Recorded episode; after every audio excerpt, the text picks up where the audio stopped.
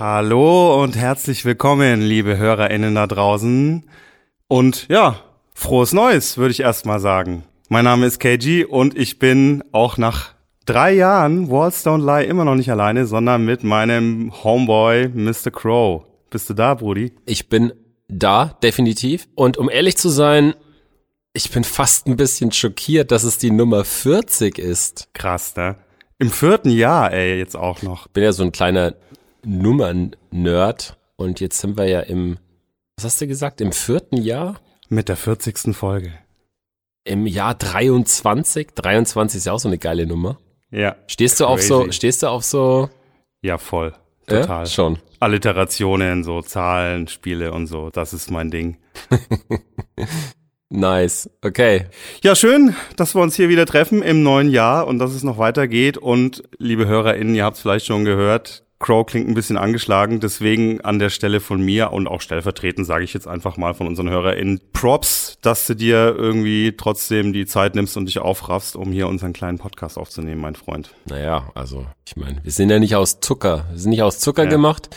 Tatsächlich ist auch da wieder so eine kleine Klammer zum Anfang. Ich meine, du erinnerst dich ja, der Grund, warum wir mit Walls Don't Lie angefangen haben, war ja so ein bisschen diese Corona-Delle, wo mir so ein bisschen die Decke auf den Kopf gefallen ist und ich dachte, irgendwas muss man doch sinnvoll machen. Und ey, ohne Witz, also jetzt so die letzten Monate waren so krass mit Krankheit und Seuche durchsetzt und ich glaube, alle da draußen, die kleine Kinder haben, werden mich verstehen und mir nachfühlen können. Das ist echt eine krasse Zeit so, was da jetzt irgendwie von Dampfhammer nochmal durchfährt so. Und da geht's eben jetzt gar nicht um Corona, sondern da geht's jetzt wirklich um diverse obskure Erreger. Also geil ist es nicht, wirklich nicht. Aber gut, okay. Ich meine, vielleicht ist es jetzt so der Ausklang und dann kann 23 wieder vielleicht ein ganz normales und gesundes Jahr werden. Ich hoffe es.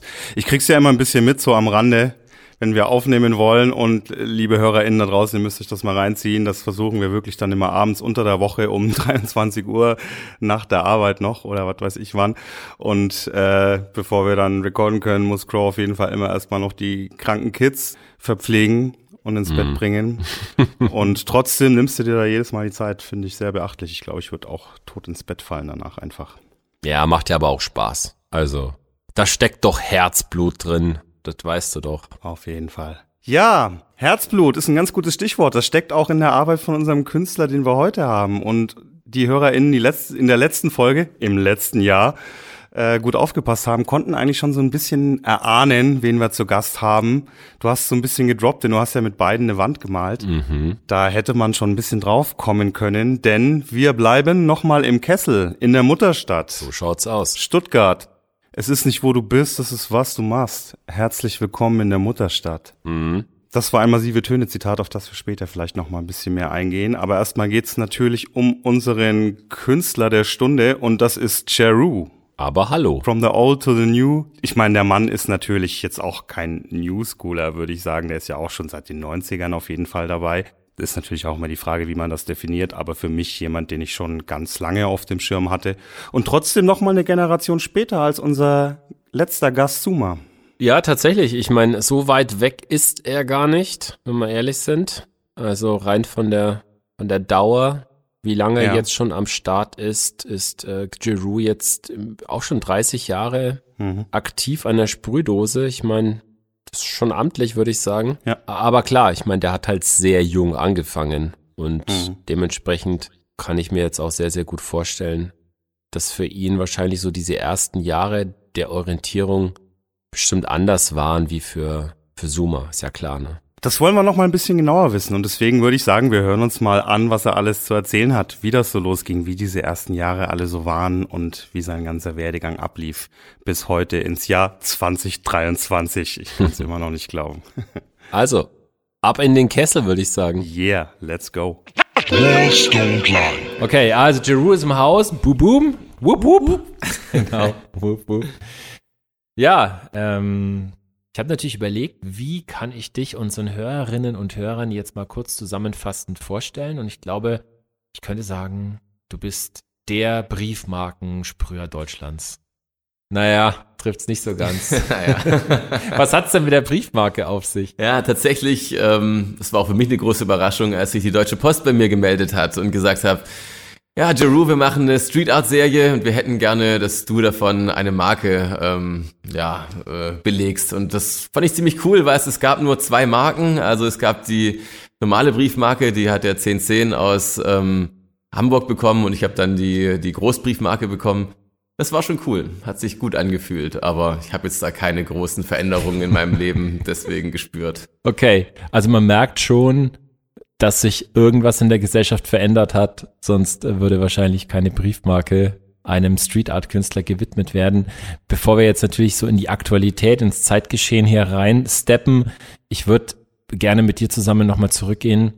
Und zwar, du bist ja jetzt schon relativ lange aktiv. Also mit relativ lange meine ich, du bist zwar jetzt keine klassische Oldschool oder so, aber für Leute, die jetzt erst seit ein paar Jahren dabei sind, bist du wahrscheinlich schon echt ein Methusalem. Du bist seit über, lass mich rechnen, 25 Jahren aktiv. Jetzt ist es bald 30. Also, wow, ja. 30 Jahre Graffiti. Nicht schon eine ganze Weile, ja. Okay.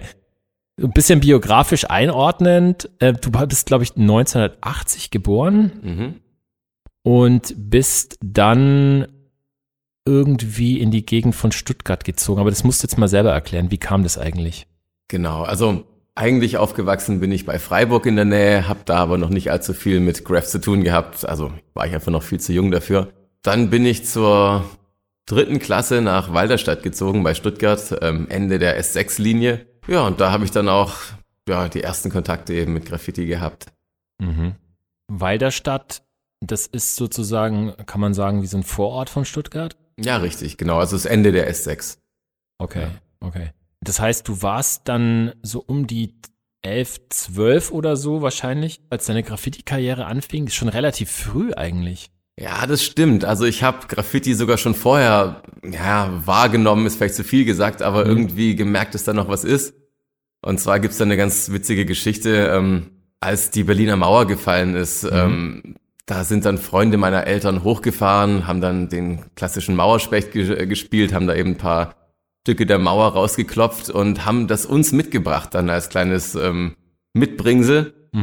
Und ich weiß noch, wie ich dann damals dieses Stück der Berliner Mauer in der Hand hielt und es mir angeschaut habe und gemerkt habe, wow, da sind ja richtig geile Farben drauf. Das ist ja so ein Fading. Das war gerade so ein handtellergroßes Stück und da war eben ein Fading drauf in Hammerschlag, türkis zu pink. Und das fand ich so cool, dass es diese Farbe gibt, die auf Stein so gut deckt und dann auch so einen weichen Übergang. Das war so das erste Mal, dass ich Graffiti überhaupt im weitesten Sinne wahrgenommen habe. Du konntest da schon zuordnen, dass das mit einer Sprühdose gemalt war. Das wusstest du. Ich glaube, ich habe meine Eltern gefragt, so, was ist denn das für eine Farbe und wie kriegt man denn so einen Übergang hin? Das kannte ich ja bis dahin noch nicht. Also ich war da so gerade mal 11 oder so. Und die haben mir dann das erklärt, dass es wohl mit einer Sprühdose gemacht sein muss. Und da kam dann so die erste. Es wäre ja spannend rauszufinden, aus welchem Piece das rausgeschlagen wurde. Richtig, aber das lässt sich leider nicht mehr nachkonstruieren. Dass sich der Kreis nicht mehr schließen wird. Gut, also da war so ein bisschen dein Interesse geweckt daran, an Sprühdosen, Kunst oder Gestaltung wahrscheinlich, weil dich die Technik auch fasziniert hat. Aber es hat dann trotzdem etliche Zeit noch gedauert, bis du dann so richtige Pieces wahrgenommen hast. Richtig, also das war damals ja auch noch gar nicht verbunden mit Schrift, mit irgendwie Gestaltung. Das kam dann alles irgendwie später noch dazu. Irgendwie ein Jahr später kam dann eine Tante zu Besuch, die ich eigentlich noch nie davor gesehen hatte. Und die zeigte mir dann plötzlich, wie man mit einer Feder und Tusche Kalligrafie malt. Die hat dann meinen Namen schön in Kalligrafie auf ein Blatt Papier für mich geschrieben und ich fand das so krass und wie cool man einfach auch schreiben kann, dass Schreiben eben auch eine Kunst sein kann. Also schön zu schreiben, das habe ich da dann auch entdeckt und dann fügte sich das alles langsam zusammen zu diesem großen Puzzle, das eben dann Graffiti ist. Als ich dann später meinen ersten bemalten Zug gesehen habe, dann war es praktisch dieses Puzzle komplett. Dann wusste ich, okay, Sprühdosen, eigener Name, draußen Züge, Wände und dann plötzlich hatte ich verstanden, dass es Graffiti gibt. Also lass mich mal zusammenfassen. Sozusagen dein Beat Street und dein Subway Art war ein Stück aus der Berliner Mauer und die Tante, die Kalligrafie macht, richtig?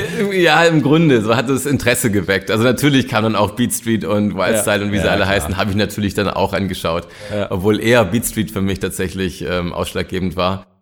auch in den ganz frühen Jahren habe ich natürlich auch das Breaken ein bisschen ausprobiert und da war natürlich in Beat Street war dann das Gesamtpaket dabei. Ja gut, aber ich finde trotzdem diese Momente, wo man das erste Mal etwas sieht, was einen so richtig in Band zieht, das ist, vergisst du irgendwie halt nie. Das war unglaublich, das war so ein Kribbeln im ganzen Körper, so eine Aufregung, dass man sowas jetzt entdeckt hat, dass sowas jetzt funktioniert und das machen Leute einfach und dann war mir irgendwie klar, das will ich auch machen. Okay, Entschluss steht fest und dann, wie kriege ich Dosen? Wie ging es weiter? Ja, das war erstmal gar nicht so leicht. Ich war ja auch noch sehr jung, ich war gerade mal 12 und da war es für mich schwierig, überhaupt an Dosen ranzukommen. Damals gab es noch keine Montanas und keine Mail-Order oder sowas. Da musste man erstmal rumfragen und dann der ältere Bruder von einem Kumpel, das war so einer der ersten Sprüher aus der Gegend, der Watson damals, der hat mir dann gezeigt, dass man beim Farbtext in Stuttgart-Cannstatt gibt's Sparwars zu kaufen und da gibt's dann auch sogar Skinnies dazu und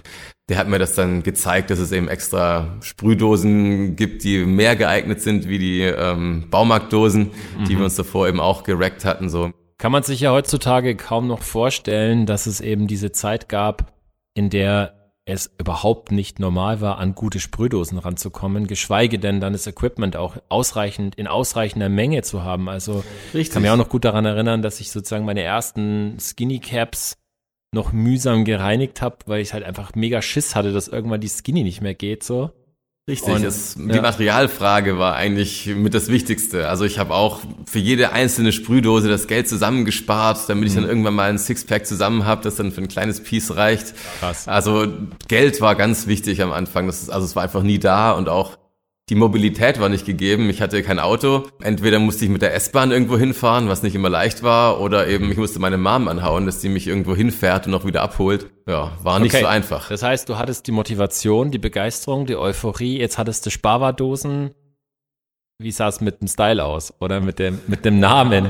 So, was war da Phase? Ja, das war natürlich schwierig. Man konnte ja nicht irgendwie ins Netz gehen und sich die aktuellen Bilder und die Styles anschauen.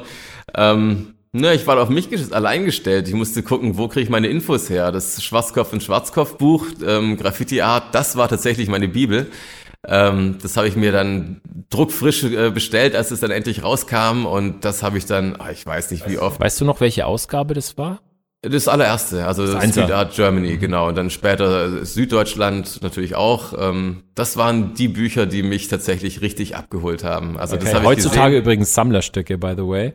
Oh, ich glaube, die sind mal bei einer Hausdurchsuchung bei mir weggekommen und ich habe sie nie wieder bekommen. Ja. Leider wie viele Sachen damals bei diversen Hausdurchsuchungen alles weggekommen. Genau, aber das waren so meine Anfänge tatsächlich. Ich bin dann auch an der S-Bahn-Linie rumgelaufen. Ich habe mir mit meinem Passorange, damals bin ich das ganze S-Bahn-Netz abgefahren und praktisch alle Brücken abgelaufen und habe die einfach fotografiert, weil ich sehen wollte, was so die anderen Graffiti-Leute so machen.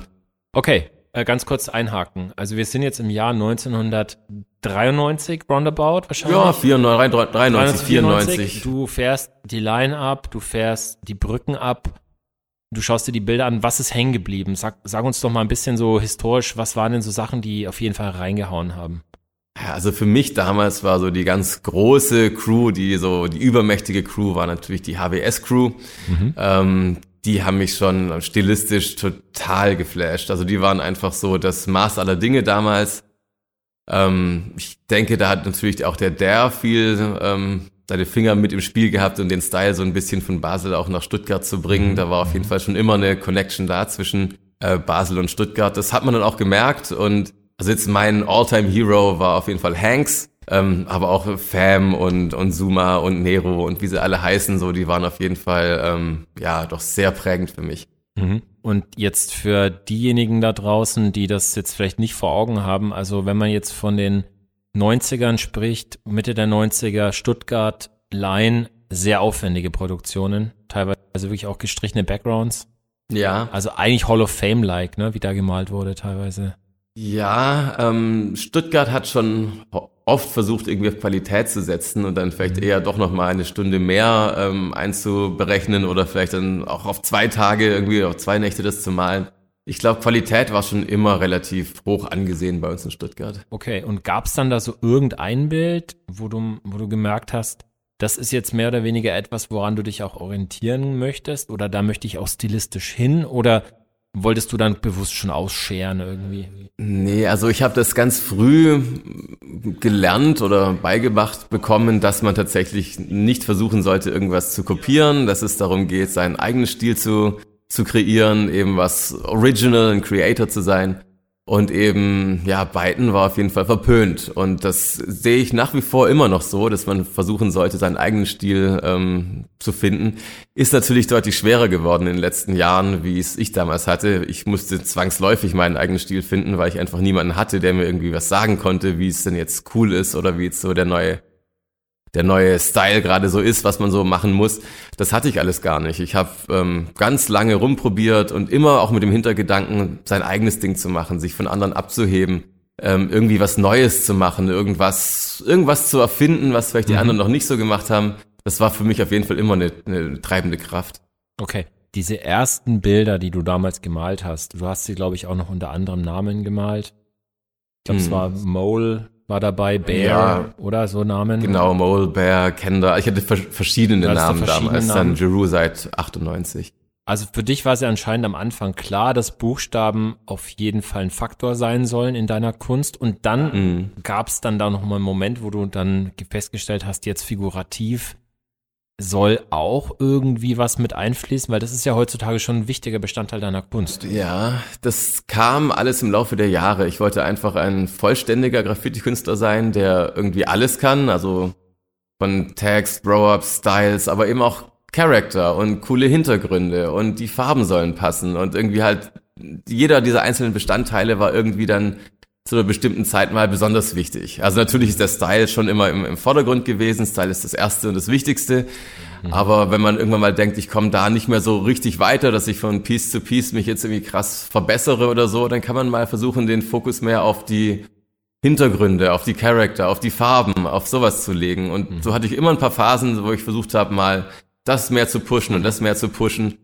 In einen schönen Charakter, daraus hat sich dann irgendwann dann mal eben die Vögel ergeben, weil ich dachte, cool, die passen ganz gut zu den Styles und dann sind die irgendwie eigenständig geworden, weil man eben auch merkt, dass man mit solchen Sachen plötzlich viel mehr Leute erreichen kann, wie mit Styles.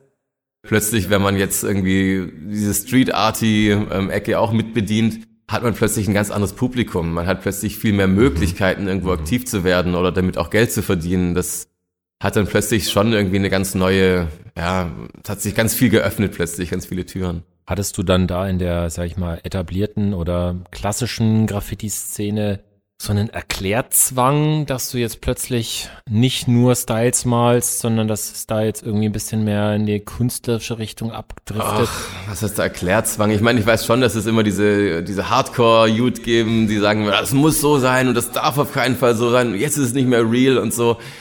Aber die Phase habe ich schon lange hinter mich gebracht. Also dafür male ich einfach schon zu lang, um so dogmatisch an solche Sachen ranzugehen. Ich finde tatsächlich, das ist ja auch das Schöne am Graffiti, da kann doch im Grunde jeder machen, was er will und den einen gefällt es, den anderen nicht. Also da jetzt mit so ganz festen Regeln ranzugehen und sagen, das darf man nicht machen, weil das war schon immer so oder so, das funktioniert nicht. Ich denke, Graffiti und auch unsere Kunstform, die erneuert sich immer selber dadurch, dass eben Regeln oder dass es wenig Regeln gibt und wenn, dann werden sie immer neu und von jedem selbst definiert, was für Regeln zu gelten haben für einen selber. Das finde ich ist eine ganz große Stärke von Graffiti und es wäre schade, wenn da jetzt irgendwie Leute das so vielleicht so eng machen oder sagen, das muss so oder so sein. Ja, auf jeden Fall. Ich meine, Stuttgart an sich, weiß ich nicht, jetzt kulturell gesehen, das musst du beantworten. Fandest du, das war eine Stadt mit einer Open-Minded Szene, was jetzt generell so verschiedene Aspekte von Graffiti, Street Art etc. betrifft? Ja, es ist nicht so wirklich open-minded. Also in Bezug, also ich habe zum Beispiel ganz lange gebraucht, bis ich einfach einen Anschluss gefunden habe, weil ich einfach noch so jung war und das war auch immer sehr geheimnistuerisch. Also man hat irgendwie früher auf die Blackbox nicht jetzt einfach so rumgezeigt und da musste man erst also gewisses Vertrauensverhältnis geschaffen haben, bevor man überhaupt die Fotos von jemandem sehen durfte und nachdem ich ja so jung war in dieser Anfangszeit, da wurde ich nicht so richtig ernst genommen. Also es war schon schwierig, da dann Kontakt zu finden. Ja, aber ich weiß nicht, ob es mir jetzt wirklich schlecht getan hat, so viel auch auf sich selbst gestellt zu sein. Also wie gesagt, jetzt habe ich ein bisschen meinen eigenen Stil dadurch bekommen. Natürlich war es hart damals, weil man einfach keinen Input hatte und auch wenig irgendwie Leute, die einen mitgenommen haben oder so. Okay. Jetzt hast du, glaube ich, noch ein paar Jährchen gebraucht, bis du dann den Namen Jeroo gemalt hast. Mhm. Wie kam es denn überhaupt zu dieser Wortfindung, beziehungsweise was bedeuten diese Buchstaben dir heute noch? Der Name kommt tatsächlich von Jeru the Damager, diesem Rapper aus New York der 90er und Anfang der 2000er. Ich wollte einen Namen mit J. Ich war gerade im Urlaub in Budapest und habe irgendwie coole Pieces mit J gesehen und so Streetbombings und dachte mir, hey, irgendwie gibt's in Stuttgart niemanden, der ein J malt. So, das gibt's nicht in Buchstaben bei uns in der Szene. So, cool, mache ich mal. Und dann habe ich eine Backspin gelesen und da war gerade ein Interview mit Jeru the Damager und dachte, ja cool, irgendwie, damals habe ich auch noch ein bisschen mehr noch so abends gemalt und dachte, ja cool, das ist ja ein super Name, Jeru the Damager. Habe ich das ein paar Mal gemalt mit dem U und am Anfang auch noch das The Damager noch dazu gemalt. Das habe ich dann aber ziemlich schnell dann auch bleiben lassen und habe dann das U mit einem Doppel-O ersetzt, einfach um ein bisschen mein eigenes Ding draus zu machen. Hast du Jeru mal kennengelernt? Nee, tatsächlich nicht. Also öfters mal aneinander vorbeigeschlittert, aber noch nicht live kennengelernt. Soweit ich weiß, lebt er in Berlin, ne? Ja, richtig, habe ich auch gehört. Ja, ja witzig. Da müssten wir euch mal zusammenbringen, die beiden Jerus. Das wäre witzig, ja. Um nochmal darauf zurückzukommen, was bedeuten dir die Buchstaben heute? Also sind es Buchstaben, wo du das Gefühl hast, die repräsentieren dich wirklich? Ja, welche Buchstaben repräsentieren schon einen wirklich? Also es gibt viele andere Buchstaben, die ich auch gerne male und wo ich denke, da habe ich auch irgendwie mein eigenes Ding gefunden, eigene Lösungen, wie ich mit den Buchstaben umgehen kann. Mhm. Aber die male ich halt so selten. Also insofern, ja, Jeroo ist mein Name. Ich male den auch ganz gerne, auch wenn mich natürlich, so wie wahrscheinlich bei jedem Sprüher, der seinen Namen schon über viele Jahre malt, dann gibt's die Phasen, wo man sagt, ich will was Neues, ich will was anderes, ich habe die Kombination jetzt einfach satt. Die Phasen hatte ich auch, ganz klar. Dann habe ich natürlich auch mal andere Namen gemalt oder mal Pieces für Freunde mit deren ihren Namen oder mal was für die Crew oder... Du variierst ja manchmal auch, ne? Ich variiere, genau. Auch Jeroo mache ich manchmal mit einem G vorne oder ohne E, mit E. Also da gibt's verschiedenste Varianten, wie ich das machen kann. Einfach nur, um so ein bisschen der Langeweile und diesem stupiden immer das Gleiche machen ein bisschen entgegenzuwirken. Ich pick's auch deswegen jetzt gerade rein, weil ich das schon gesehen habe in letzter Zeit, dass immer mehr, gefühlt zumindest, Graffiti-Writer, die so ein bisschen in den Kunstmarkt reinlinsen oder sich da etablieren, dass die ihre Graffiti-Namen ablegen und mit ihren Klarnamen nur noch agieren. Ja. Wie ist das für dich? Ich habe natürlich auch schon darüber nachgedacht. Der Kunstmarkt, der hat Graffiti nicht so gern einfach. Und insofern kommen da die bürgerlichen Namen irgendwie anscheinend besser an. Also viele große Namen im Graffiti haben praktisch ihre Graffiti-Namen abgelegt, wie du schon gesagt hast. Und ich selber finde es eher schade eigentlich. Ich finde, wir sollen uns nicht von diesen Kunstfuzis diktieren lassen, wie wir mit unserem Ich umzugehen haben. Also klar, vielleicht wissen die mehr wie ich und die sagen, okay, mit meinem Graffiti-Namen kann ich keinen Erfolg haben. Ich muss jetzt hier meinen bürgerlichen Namen pushen. Vielleicht wissen die einfach mehr wie ich, aber ich fänd's schade, wenn man einfach so lange mit so viel Inbrunst an seinem Namen gearbeitet hat und dann plötzlich den praktisch wegschmeißt, nur weil irgend so ein paar Fuzis in der Kunstwelt sagen, oh, ich mag das aber nicht, wenn jemand sich mit Graffiti-Pseudonym betitelt. Ja, also total. Ich meine, ich sehe das schon auch so, ich nenne mich manchmal auch dann Chris Jeroo Gunter, wo da einfach dann irgendwie beides dabei ist, aber das Jeroo ganz weglassen, das will ich nicht. Ich habe so hart dafür gearbeitet und bin ja auch stolz darauf. Es bin ja auch ich. Also ich bin immer noch Jeroo, ja. Also ich fühle mich damit fast, also genauso angesprochen wie mit meinem bürgerlichen Namen. Wir hatten in einer unserer letzten Folgen, hatten wir auch Akte zu Gast, einen Berliner Writer, und der sagte uns im Gespräch, dass auch seine Mutter ihn unter Akte vorstellt. So weit ist es wahrscheinlich bei dir noch nicht gekommen. Nee, bei mir nicht. Nee, sowieso meine Eltern, die finden das nicht so cool, das Graffiti nach wie vor. Ja, also insofern würden die mich auch niemals mit meinem Graffiti-Namen vorstellen. Aber bitte als Damager auch, ne? Dann Jerry. Oh ja, das ist ihnen ganz, ganz wichtig. Besonders wichtig. Okay, ja, nicht schlecht. Gut, also Jeroo war für dich dann irgendwann deine Namensbasis, deines Style-Writings. Dann hast du dich weiterentwickelt in den Kunstkosmos. Erstaunlicherweise hast du aber weder Kunst noch Grafikdesign studiert, sondern tatsächlich habe ich mich für Lehramt entschieden. Ich habe Anglistik und Sportwissenschaft studiert und dachte mir, damit kann ich eigentlich ganz gut leben. So habe ich einen ganz netten Beruf, den ich auch okay finde, mit genug Freizeit, um mein Graph zu machen. Und ich muss da keine Kompromisse eingehen. sondern ich mache einfach Minecraft, was ich liebe. Das war so die Idee dahinter. Was war das für eine Schulform? Auf welche Schulform? Das Lehramt aufs Gymnasium. Also ich habe dann ganz normal studiert, meine Staatsexamen gemacht, meine Referendariat gemacht.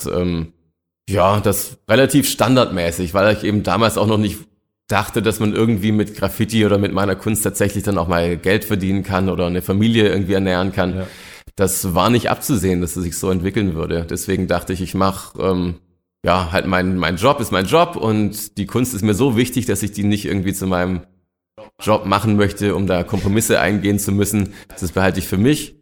Ja, und so bin ich dann eben Lehrer geworden. Okay. Hab das jetzt auch 10 Jahre unterrichtet. Du warst auch im Staatsdienst dann. Ja, richtig. Ich habe 10 Jahre unterrichtet an einem Stuttgarter Gymnasium. Jetzt seit ein paar Jahren nicht mehr. Ich habe dann aber dann kam es dann relativ doch zügig dazu, dass ich gemerkt habe, irgendwie einen vollen Lehrauftrag schaffe ich gar nicht mit den ganzen Workshops und Jobs, die ich so nebenher noch habe.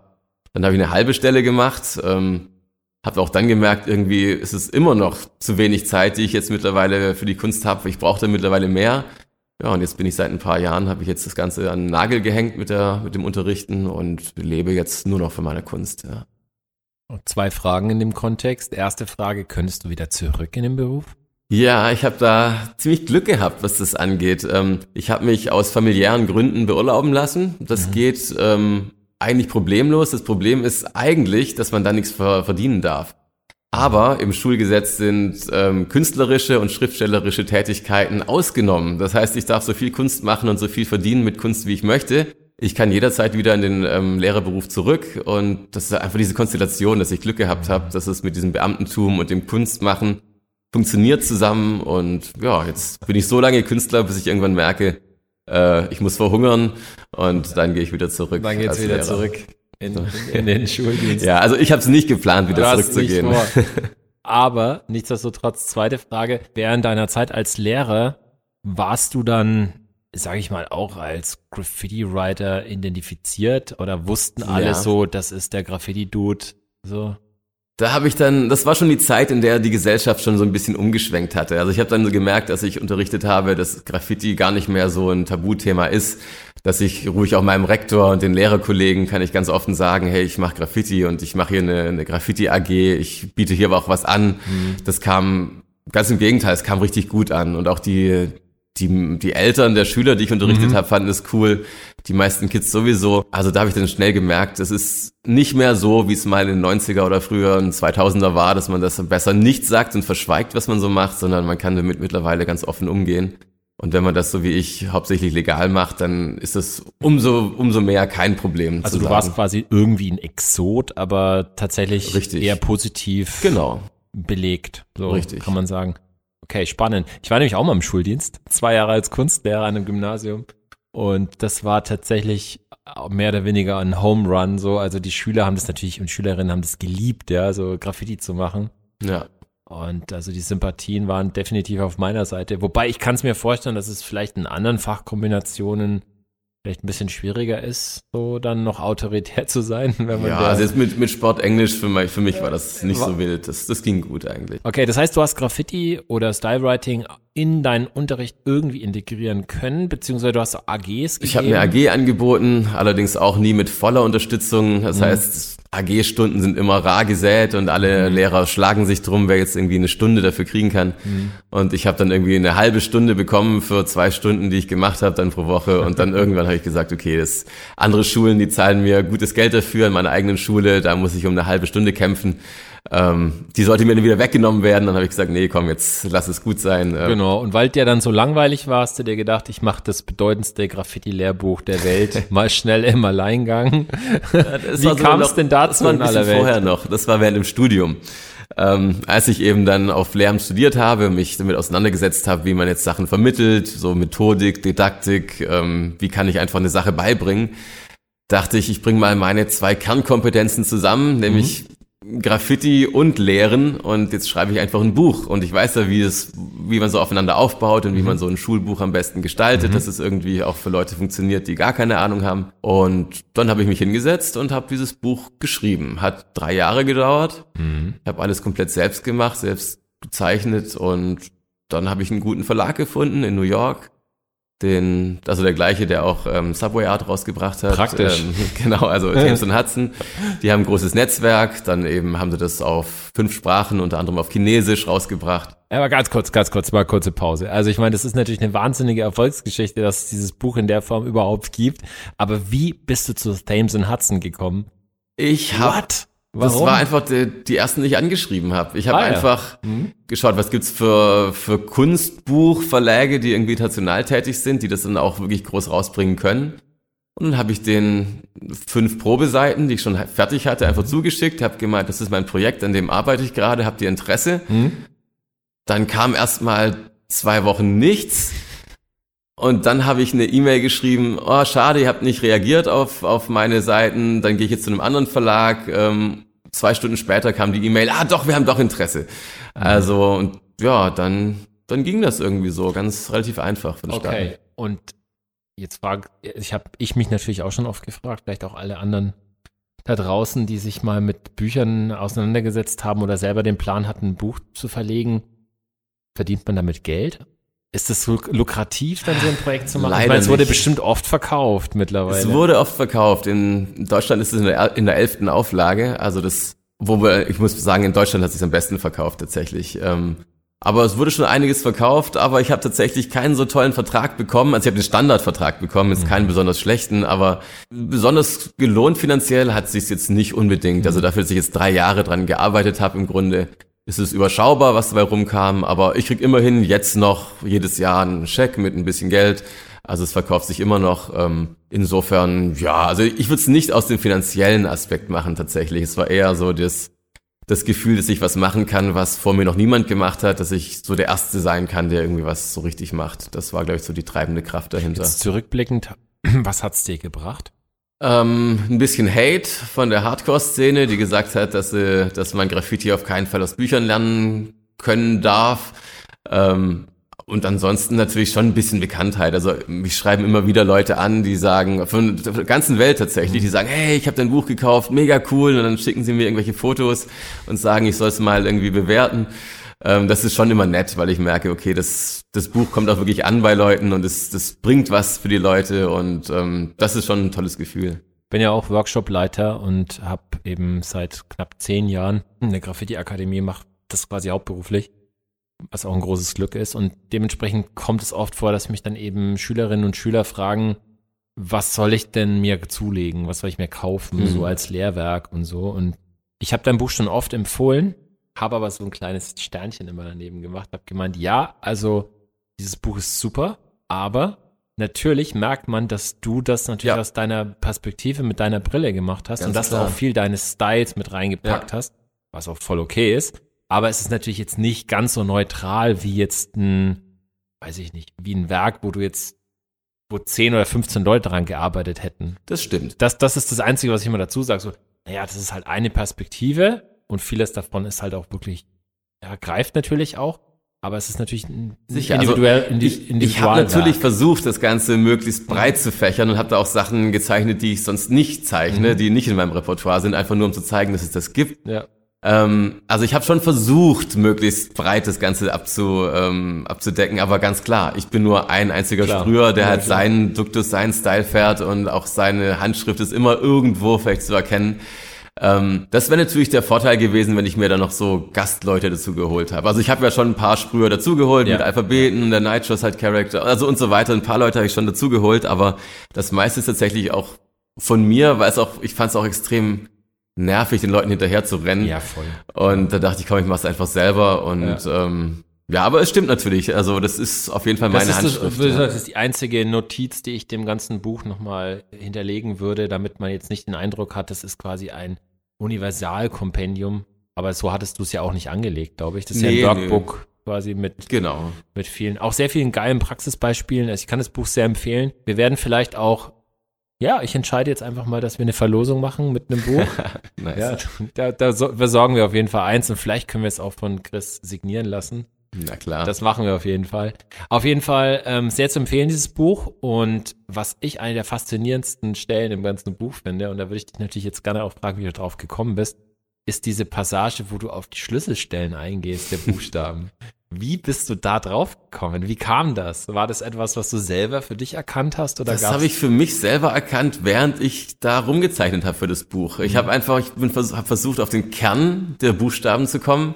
Was ist denn das Wichtige? Was macht den Buchstaben aus? Ja. Weil ich habe schon irgendwann gemerkt, dass die äußere Form der Buchstaben gar nicht so richtig wichtig ist. Also wichtig ist das Innenleben. Also wie ist die Struktur des Buchstaben angelegt? Ja. Das habe ich während dem Buch gemerkt, dass es da eigentlich tatsächlich so diese Regeln dazu gibt. Ja. Super spannend. Also das hast du jetzt nicht aus irgendeinem typografischen Lehrwerk überhaupt nicht. Das habe ich alles mir selbst ausgedacht. Sehr spannend, echt mega. Magst du es nochmal ganz kurz unseren Hörerinnen und Hörern erklären, um was es damit auf sich hat? Also es gibt im Grunde diese Blockbuster, die aus diesen Vierecken oder aus diesen Rechtecken rausgeschnitzt sind. Die liegen dem Ganzen im Grunde die sind da, davon gehe ich aus. Also es geht einfach so um Viereck und wenn ich jetzt einfach Striche reinsetze, da reicht ja ganz wenig, 2-3 Striche und dann habe ich da schon den Buchstaben rausgeschnitzt praktisch aus diesem Block sozusagen. Mhm. Und das, was diese Striche, die man reinsetzt, bei einem A ist es eben die zwei, der linke und der rechte Teil unten, die sind nur durch einen Strich voneinander getrennt und dann wiederum hat der Strich kurz hört auf und oben geht's weiter und das ist dann eben die Öffnung vom A. Das sind die Schlüsselstellen. Man braucht die Öffnung und man braucht eben die zwei Beine vom A. Und ob du jetzt außenrum ein Dreieck hast oder ein Viereck oder ein Kreis. Selbst ein Kreis, eine Ellipse würde funktionieren. Genau, irgendein Tropfen, alles funktioniert. Wirklich jede Form funktioniert, solange nur diese Schlüsselstellen innen drin erkennbar sind und funktionieren. Ja, ich finde es auch insofern spannend, als dass man natürlich, wenn man dieses Buch sich ansieht und wenn man einfach jetzt auch weiß, dass du 3 Jahre Zeit investiert hast, um dieses Buch zu machen, dass natürlich sehr viel Leidenschaft, sehr viel Passion für Buchstaben, für Styles bei dir vorhanden sein muss. Also das ist in deiner DNA. Umso mehr wundert's natürlich dann, dass du jetzt gerade, was jetzt deine aktuellen Arbeiten, um mal eine Brücke zu schlagen, angeht, dass da der Schwerpunkt schon auf ornamentalen Arbeiten liegen, auf floralen Elementen, auf figurativen Elementen. Warum kommen Styles da nicht ganz so vor? Also zumindest diese klassischen Styles nicht so. Ja, da hast du vollkommen recht. Nach wie vor, finde ich, ist mein Style immer noch die Quintessenz meines künstlerischen Seins, so. Ist immer noch mein Style. Aber ich kann diesen Style eben auch übertragen auf figurative Sachen. Das haben ja auch relativ viele Künstler schon geschafft, dass die einfach jetzt sich, ein Markenzeichen angelegt haben durch irgendeinen Charakter. Jetzt gerade spontan, weil wir es vorhin davon hatten, die Teddy Trooper von Flying Fortress. Ist ja auch im Grunde Graffiti, aber er hat jetzt sein eigenes Ding daraus gemacht. Ich habe meine Vögel und versuche auch irgendwie damit so mein eigenes Ding zu machen. Der Duktus, der Style, wie ich die Farben benutze, wie ich die Linien führe, ist immer noch das Gleiche. Ich male ja keine Vögel 1:1 ab und mache irgendwie Fotorealismus draus. Ich mache da schon noch meine eigenen Dinger draus und kann die so biegen und alles mit denen machen, wie ich es mit den Buchstaben eben auch mache. Und es ist im Grunde, für mich ist es gar nicht mehr so ein riesen Unterschied, ob ich jetzt meinen Jeroo-Style male oder eben so meine eher abstrakten oder eben meine gegenständlichen Sachen. Es ist für mich auch einfach in der Öffentlichkeit was anbringen, was Leute wahrnehmen und im besten Fall vielleicht noch bewundern. Nur, dass es eben, wenn ich was Gegenständliches mache, dann kann ich nicht nur die Graffiti-Szene erreichen, wie ich es jahrelang gemacht habe, 20, 30 Jahre, sondern ich kann plötzlich jetzt alle erreichen, weil alle mit Bildern was anfangen können und die sehen jetzt nicht nur bunte, abstrakte Muster, wie sie es eben bei Styles meistens sehen. Also viele verstehen ja immer noch nicht, also muss man sich mal vorstellen, jetzt immer noch nicht, dass Graffiti eigentlich Buchstaben sind. Das wissen immer noch, wahrscheinlich ist es immer noch die Mehrheit der Menschen, die das immer noch nicht gerafft haben. Aber du kannst sie sofort abholen mit was sie erkennen, wie einem Tier. Ich finde es sehr, sehr spannend, wie du diesen Brückenschlag hinbekommst und ich finde es nicht leicht, aber so wie du es erklärst, macht es für mich Sinn, weil du tatsächlich die Formensprache und den Duktus deiner Styles in deine figurativen Arbeiten übertragen kannst oder überträgst. Das sieht man ja auch, wie du die Dose einsetzt. Also das ist zum Beispiel was für mich, was mich auch oftmals total davon abhält, zu experimentieren, im figurativen Bereich ist, dass ich das Gefühl habe, ich muss dann die Art zu malen verändern. Also so dieses, wie ich die Outlines anlege, das würde nicht funktionieren. Das sieht einfach nicht cool aus, so. Deswegen bleibe ich natürlich dann in so einem Cartoon-Style logischerweise irgendwie verhaftet, weil das passt zu der Art, wie ich meine Dose einsetze. Du wiederum gehst zwar malerisch vor, aber so gehst du auch bei den Styles vor. Also deine Styles sehen ja auch malerischer aus, organischer. Also ich finde es sehr spannend, wie du das geschafft hast. Und was mich jetzt interessieren würde, ist, war das ein Prozess, dahin zu kommen? Hast du schon immer so gemalt? Oder? Das ist alles ein Prozess. Also es ist wirklich alles ein Prozess. Ich habe ja ganz lange gemalt, bis ich erstmal irgendwie einigermaßen zufrieden war damit. Ich sage immer so, die ersten 7 Jahre waren jetzt, wenn ich zurückschaue, furchtbar. Also da war wirklich gar nichts dabei, so was jetzt heutzutage für mich noch ansprechend wäre. Aber es hat sich alles weiterentwickelt und dann eben nach 20 Jahren Buchstaben malen, dann ist es doch eigentlich ganz natürlich, dass man mal sagt, ich will jetzt auch mal gucken, was ich sonst noch so malen kann. Nicht immer nur meinen Namen, sondern ich will es halt auch mal, ich meine, die Sprühdose ist nur ein Mittel und Wände sind draußen für alle. Also du kannst da wirklich alles machen. Und ich find's toll, dass man auch alles machen kann. Also ich find's schön, dass ich habe die Wahl, will ich jetzt hier einen Graffiti-Style hinmalen oder will ich irgendwie ein Tier oder was Abstraktes malen? Ich habe da so viele Möglichkeiten mittlerweile, dass es eben auch nicht langweilig wird. Also wenn ich jetzt denke, ich müsste immer das Gleiche malen, dann glaube ich, wäre das auch ein bisschen traurig auf Dauer, so immer so ein bisschen einengend. Also ich finde das schön, wenn ich mal Lust auf einen Style habe, mache ich einen Style und wenn ich Lust auf was anderes habe, dann kann ich was anderes machen. Das ist nur Freiheit für mich. Okay, nochmal zurückblickend. In den 90er Jahren, als für dich das alles noch super fresh war, du Teenager warst und so, und da war wahrscheinlich der Einfluss, sozusagen der Boden, auf dem du da gewachsen bist, war halt so dieses typische Semi-Wild-Style-Graffiti, wie man das halt damals so gesehen hat, nehme ich mal ganz stark an, ja. So. Ja. Aber was kam denn dann noch dazu an Input, an Inspiration, an Humus?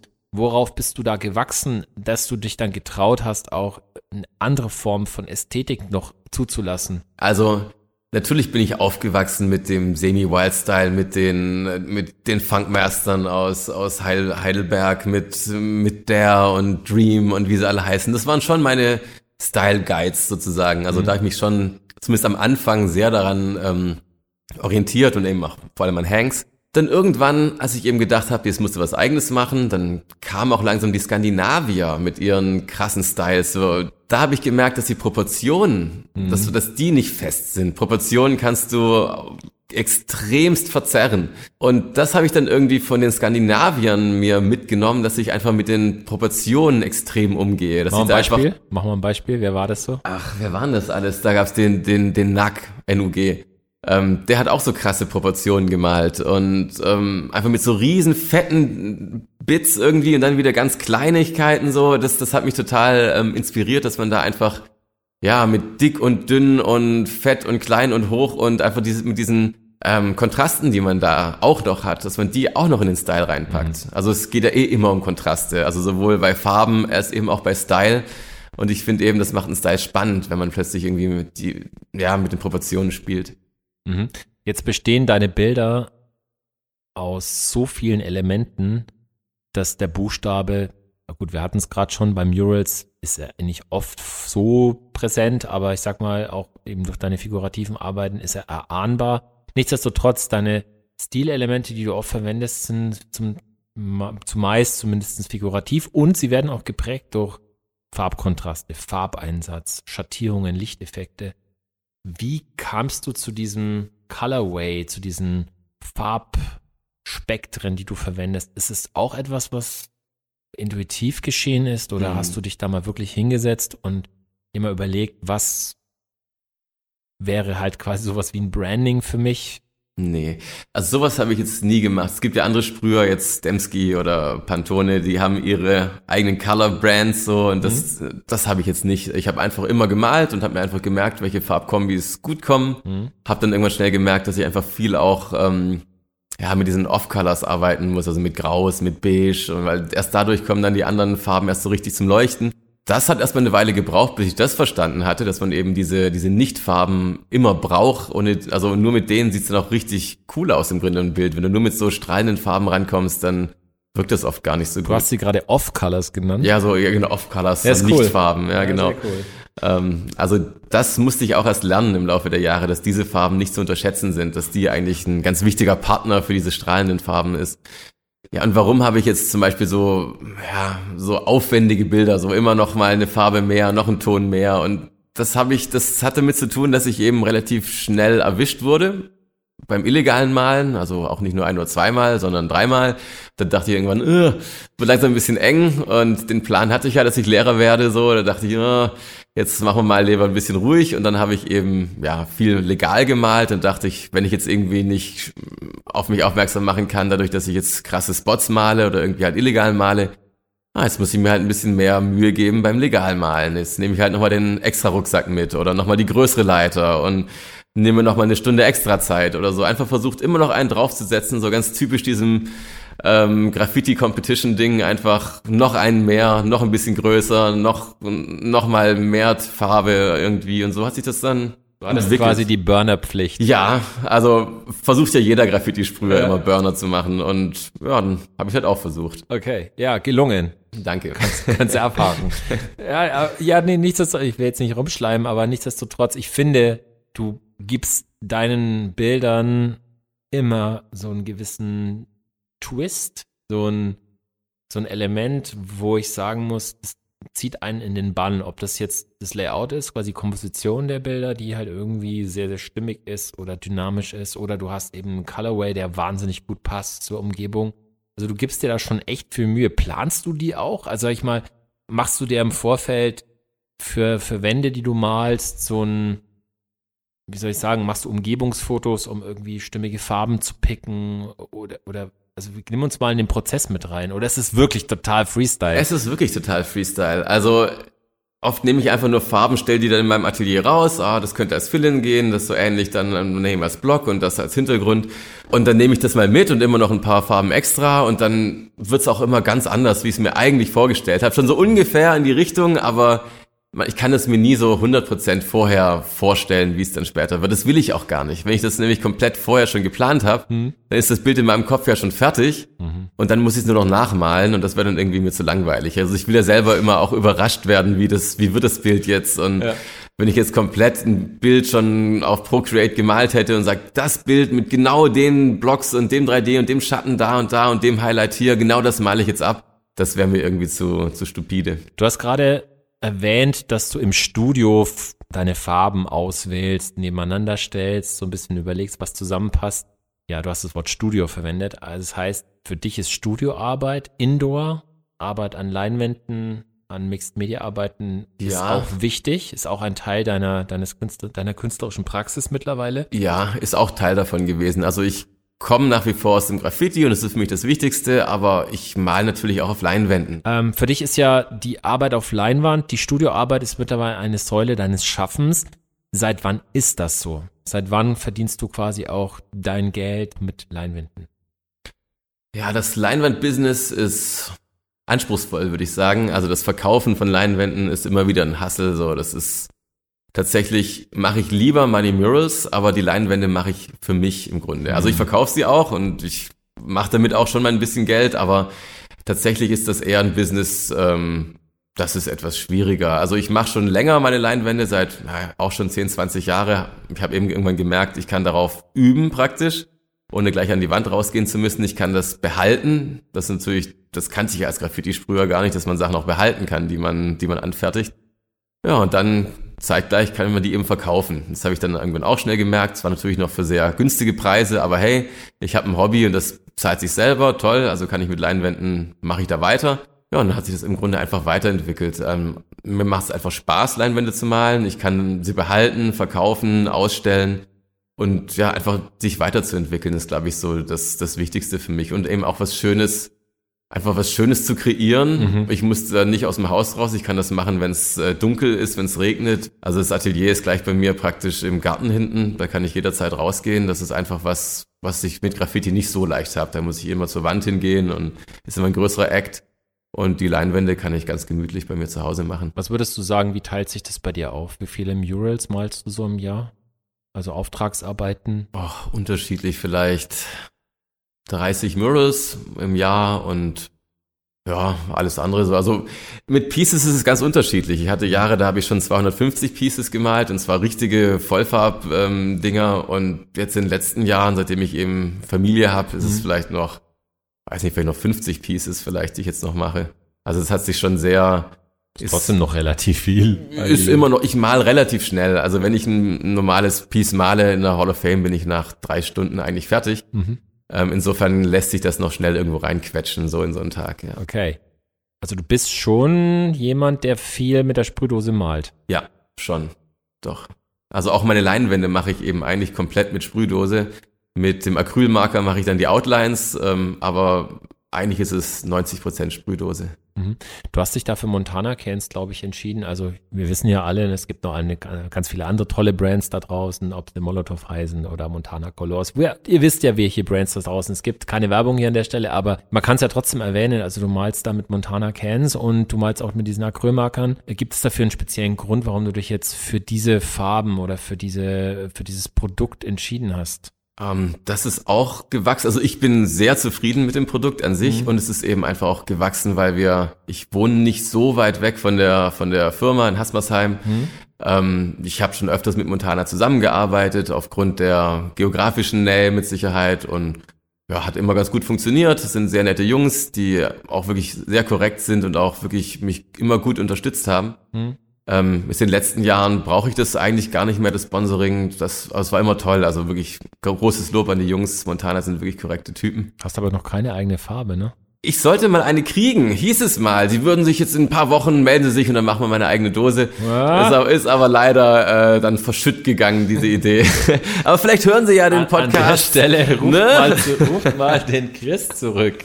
Ich warte noch auf meine eigene Signature-Dose. Ja, aber du hast mir in einem Vorgespräch hast du mir erzählt, dass du an der Namensentwicklung einiger Dosen beteiligt warst. Vielleicht kannst du uns da mal kurz die Anekdote erzählen. Ja, richtig. Also Montana hat einfach angerufen und gemeint, wir machen gerade diese neuen Black-Dosen und komm mal her, gibt's noch irgendwelche Dosen, die du noch brauchst, irgendeinen Farbton, den du dir schon länger gewünscht hast? Und dann bin ich einfach zu Montana gefahren, hab mit denen gesprochen und dann haben sie uns die Farben gezeigt, die haben wir gerade geplant, wir suchen noch Namen. Ja, und haben uns da einen runden Tisch gesetzt und haben einfach mal ein paar Namensvorschläge gebracht. Und ja, dann zum Beispiel Fog, Storm und Mist, diese grau-grünen Serie, das waren zum Beispiel meine Namen. Wir haben dann noch ganz lange rumüberlegt, wie es diese Warmgrau-Reihe heißen soll, die es Morpheus, Nostradamus und so weiter heißt. Mhm. Eigentlich wollten wir die nach Traitern, also also wir hatten Assange, hatten wir gedacht, und wir hatten irgendwie so und Judas und was wir da für verschiedene Ideen hatten. Dann am Schluss ist dann doch und hier Brunhilde und wie diese ganzen, diese Edelgard, Brunhilde, Waltraud, so. Das war ein witziger Nachmittag bei Montana. Also dementsprechend kennst du natürlich die Namen auch auswendig. Ich war ja, okay. Schon. Aber wenn man so viele Jahre mit der gleichen Marke malt, das kennt man auswendig. Ja, ich muss dich die Frage trotzdem stellen, auch wenn sie immer so ein bisschen unangenehm ist, aber irgendwelche Konsequenzen gespürt durch die viele Arbeit mit Sprühdosen oder schon mal darüber nachgedacht, mit anderen Medien zu arbeiten, weil es halt sehr toxisch ist? Zum Glück habe ich bis jetzt noch ein wenig Spürbares. Also ich gehe nicht davon aus, dass ich bisher schadlos durch diese 30 Jahre Aerosol gekommen bin, aber bis jetzt merke ich es noch nicht. Mhm. Toi, toi, toi, ne? Toi, toi, toi. Also ich weiß, die Lunge habe ich vor 2 Jahren mal durchchecken lassen, die war erstaunlich gesund. Also Lungenfacharzt hat gemeint, man sieht nichts von dem Hobby, insofern toi toi toi.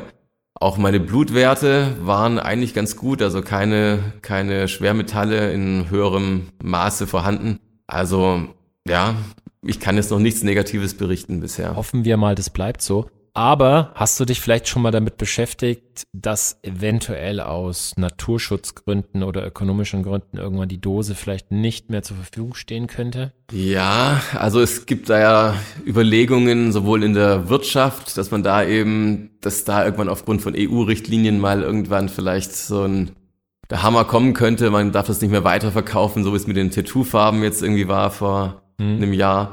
Das könnte auch irgendwann mal passieren mit den Sprühdosen, aber ich denke mal erst, wenn es da auch eine Alternative gibt. Die Wasserlacke sind so, naja.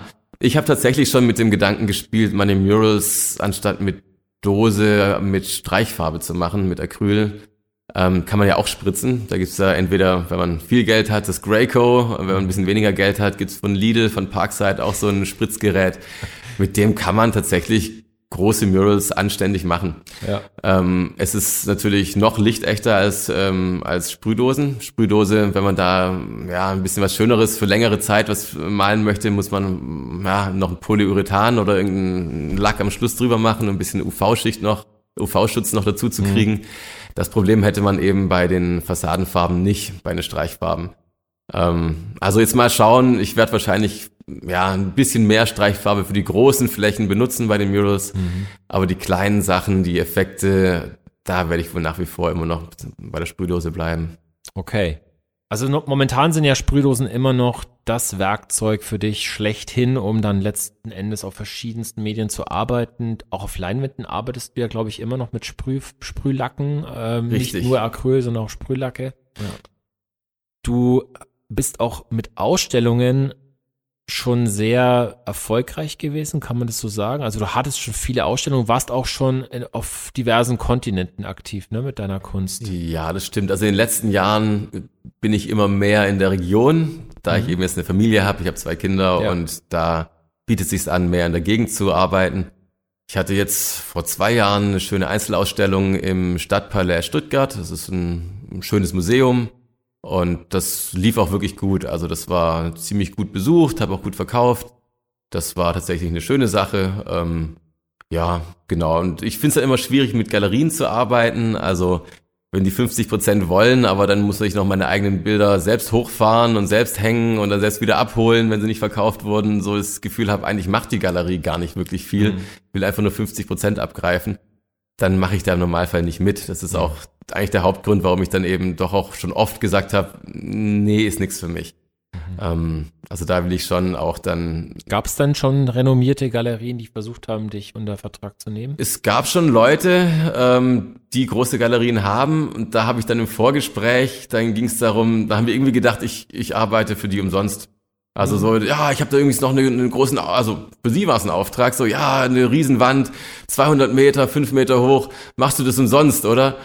Und da habe ich gedacht, okay, wenn die Leute so auf meine Arbeit, also so viel Wertschätzung dem gegenüberbringen, dass sie sagen, das machst du doch eh umsonst, so Sachen, wo du zwei Wochen dran bist, so, dann will ich mit denen erst gar nicht zusammenarbeiten, dann stimmt da irgendwie die Grundlage nicht, dann hat das irgendwie keine Zukunft.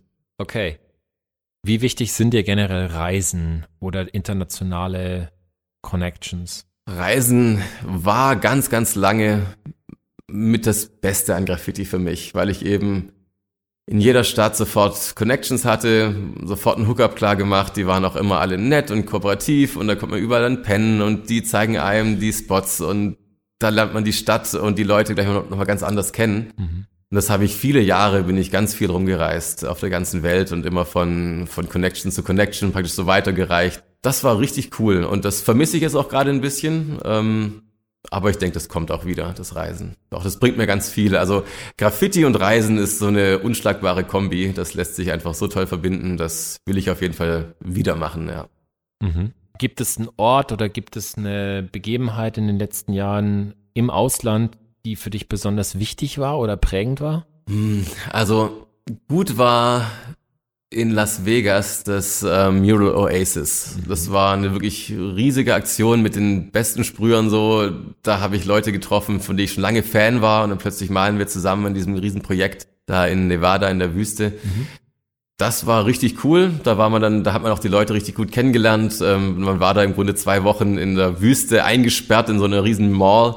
Da hatte man richtig viel Zeit, dann sich auch wirklich kennenzulernen und haben coole Sachen gemalt. Das war richtig cool. Wer war da alles dabei?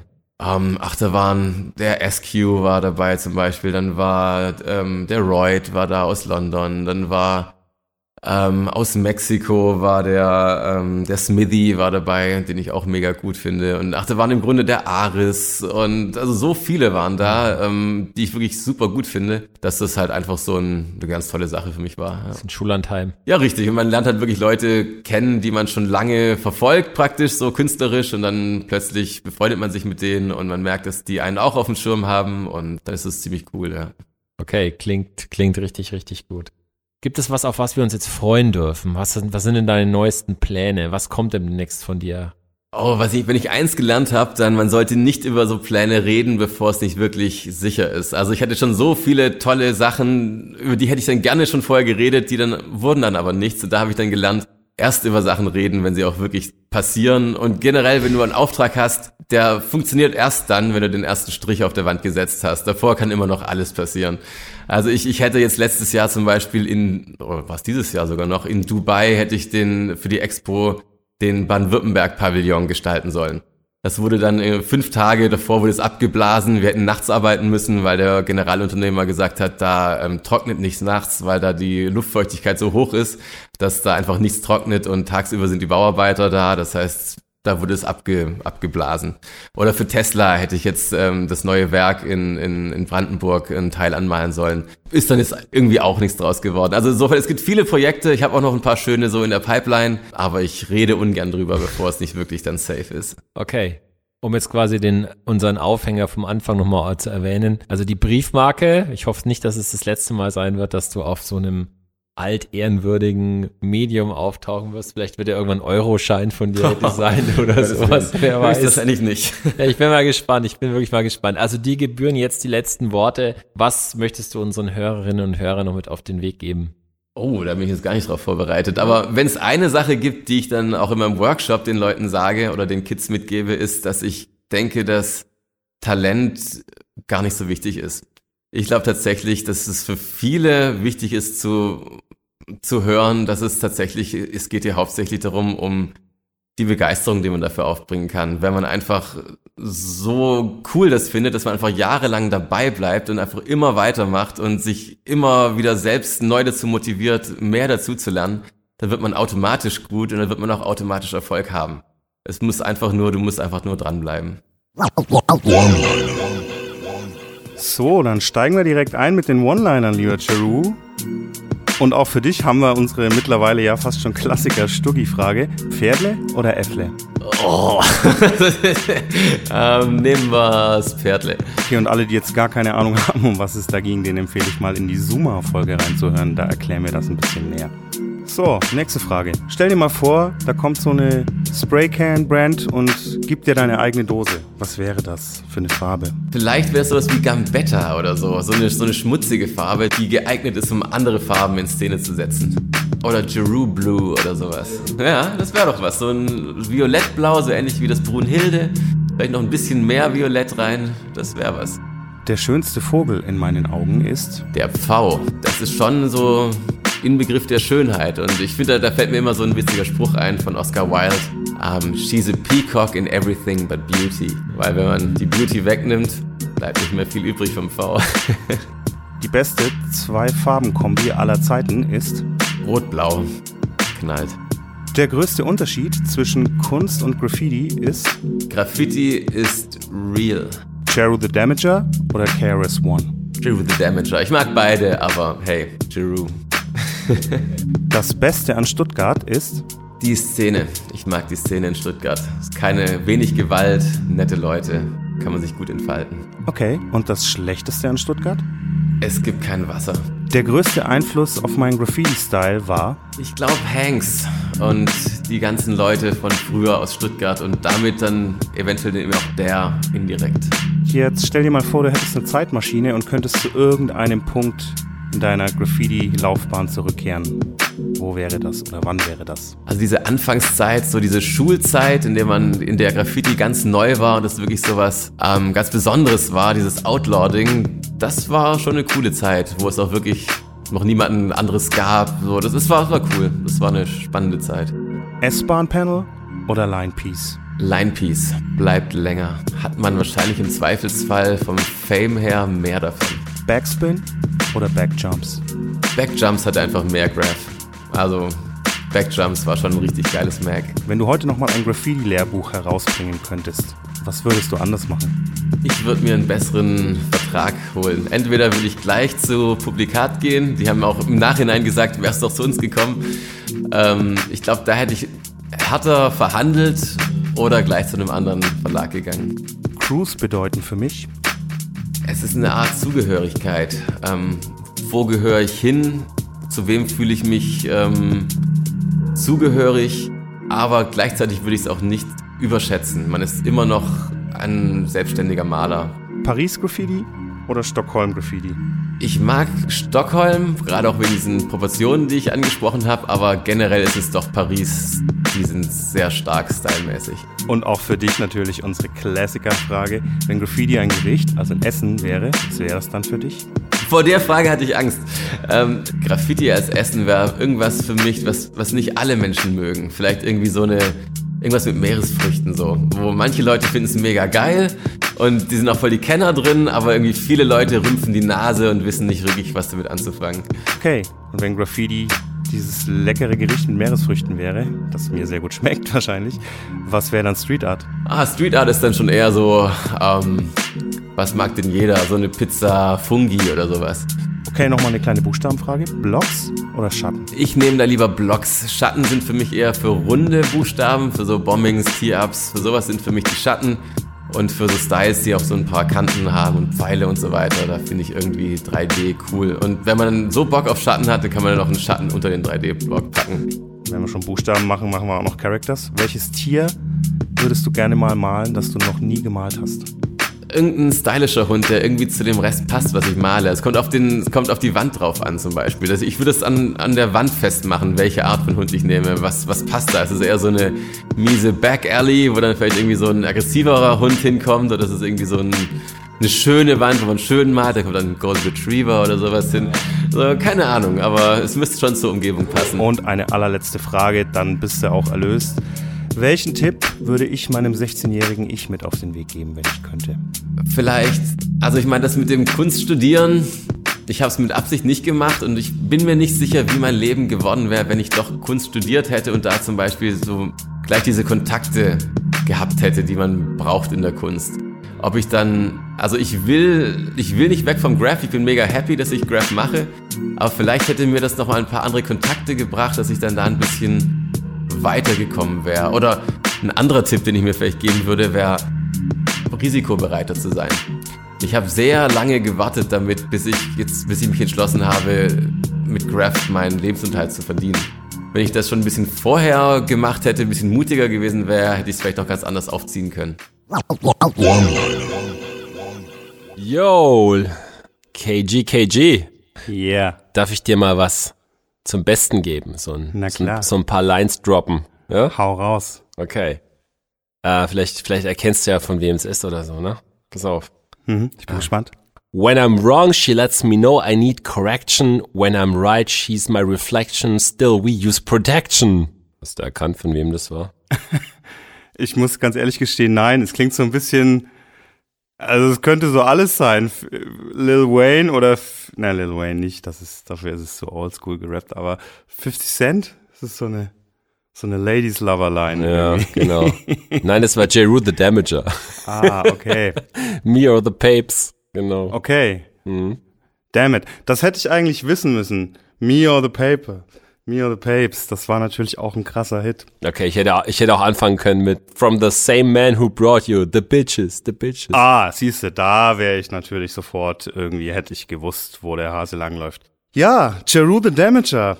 Krass, da erfährt man auf jeden Fall mal, wo er seinen Künstlernamen her hat. Fand ich sehr spannend. Übrigens, Jeru the Damager hat jetzt in diesem Jahr auch sein 30-jähriges Jubiläum in Sachen Rapmusik. Genau wie Jeroo, der müsste ja auch so seine 3 Dekaden jetzt voll haben. Eigentlich haben die so relativ zeitgleich auch noch angefangen. Ist eigentlich ganz witzig. Ja, ist erstaunlich. Ich war total schockiert, als ich gesehen habe, dass dieses Album Wrath of the Math von Jeru the Damager von 96 ist. Also dachte ich mir auch so, wow, das ist ja way back. Angefangen hat er sogar noch ein bisschen früher. Da muss ich vielleicht mal einmal kurz hier meinen kleinen DJ-Exkurs abhalten für alle HörerInnen da draußen, die Jeru the Damager nicht mehr kennen, weil sie zu jung sind oder nicht so viel mit der Mucke anfangen konnten. Hört euch das auf jeden Fall trotzdem mal an. Ich würde sagen, das ist schon so eine Sternstunde des New York Boom-Bap-Raps aus den 90ern. 93 kam der nämlich irgendwie an den Start schon mit seiner ersten Single. Mhm. Beziehungsweise war da auch auf einem Gangster-Album, glaube ich, zuerst gefeatured. Und dann kam Come Clean raus, was für mich so ein Benchmark-Track war. Ich habe die Platte und die höre ich heute noch, die Maxi ist schon, traue sie mich schon gar nicht mehr abzuspielen, weil damit sie nicht noch mehr geschrottet geht. Come Clean war ein unglaublich krasser Track. Ist natürlich auch auf der Playlist drauf, die er uns extra für euch da draußen zusammen kuratiert hat. Hört euch das unbedingt mal an. Und ein ganz anderer wichtiger Track, Den gab es leider nicht bei Spotify, deswegen packen wir den einzeln rein. Ist Mutterstadt von Massive Töne. Da ist auch die nächste Klammer zu unserem Intro wieder. Es ist nicht, wo du bist, es ist, was du machst. Herzlich willkommen in der Mutterstadt. War auch ein ganz krasser Deutsch-Rap-Track. So mit historischem Ausmaß, würde ich fast sagen. Aber cool, ja, wie du sagst, müsste man die beiden eigentlich mal zusammenbringen. Er würde das, glaube ich, auch feiern. Er hat ja auch oft so Graffiti-Metaphern, die er benutzt. Ein Track heißt auch My Mind Spray. Das schreibe ich gerne dazu, wenn ich Freestyle-Bilder male, ist das immer so meine Caption darunter, weil ich finde, das trifft's total. Ich stelle mich an die Wand und my mind sprays und ich lasse einfach los und ja, bisschen Freestyle, wie seine Bilder auch, was ja echt unglaublich ist. Das war auf jeden Fall eine schockierende Erkenntnis für mich bei diesem Interview. Ich dachte, das wäre ja wirklich viel mehr durchkonzipiert. Ist es natürlich auch, aber ja, dass da immer noch so ein Freestyle-Anteil mit dabei ist, finde ich geil. Lass mich doch an der Stelle mal kurz reingrätschen, weil was mich jetzt interessieren würde ist, wenn du dir jetzt Bilder anschaust von Jeroo, also von unserem Jeroo, von dem Graffiti Jeroo, und du weißt, dass er halt so einen klaren Hip-Hop-Background ja auch hat, ja, also auch die Namensfindung hatte ja diesen Hip-Hop-Background. Ja. Würdest du es trotzdem, also siehst du das? Also würdest du sagen, das ist so Hip-Hop-basiertes Graffiti, was er macht? Das ist eine gute Frage.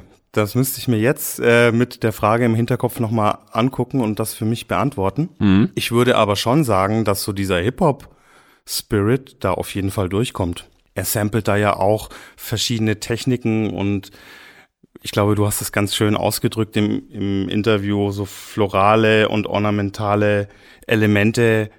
Das ist für mich eigentlich auch so Sampling und er packt das in seinen Graffiti-Style. Und ich meine, es sind ja trotzdem immer noch Buchstaben.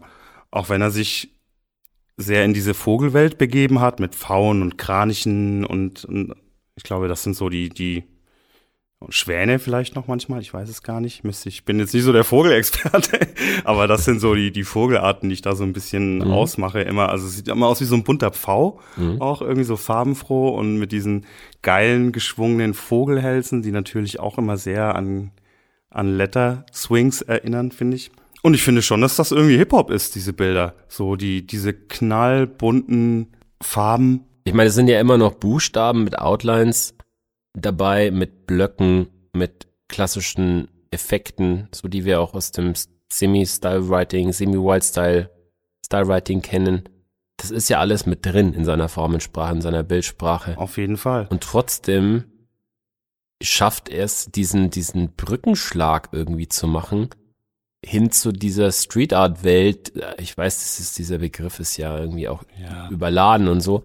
Aber trotzdem, also ich finde es echt krass, wie er das irgendwie macht, ja, dass er trotzdem noch diesen Hip-Hop-Flavor dem Ganzen irgendwie gibt und trotzdem macht er das so breit und so auf irgendwie. Das finde ich geil. Also ich habe da auch erst im Nachhinein drüber nachgedacht, was ist es eigentlich so genau, ne? Was ist denn sozusagen, wenn man es wirklich mal so richtig analysiert, was sind denn so die Hauptzutaten seines Rezepts, so.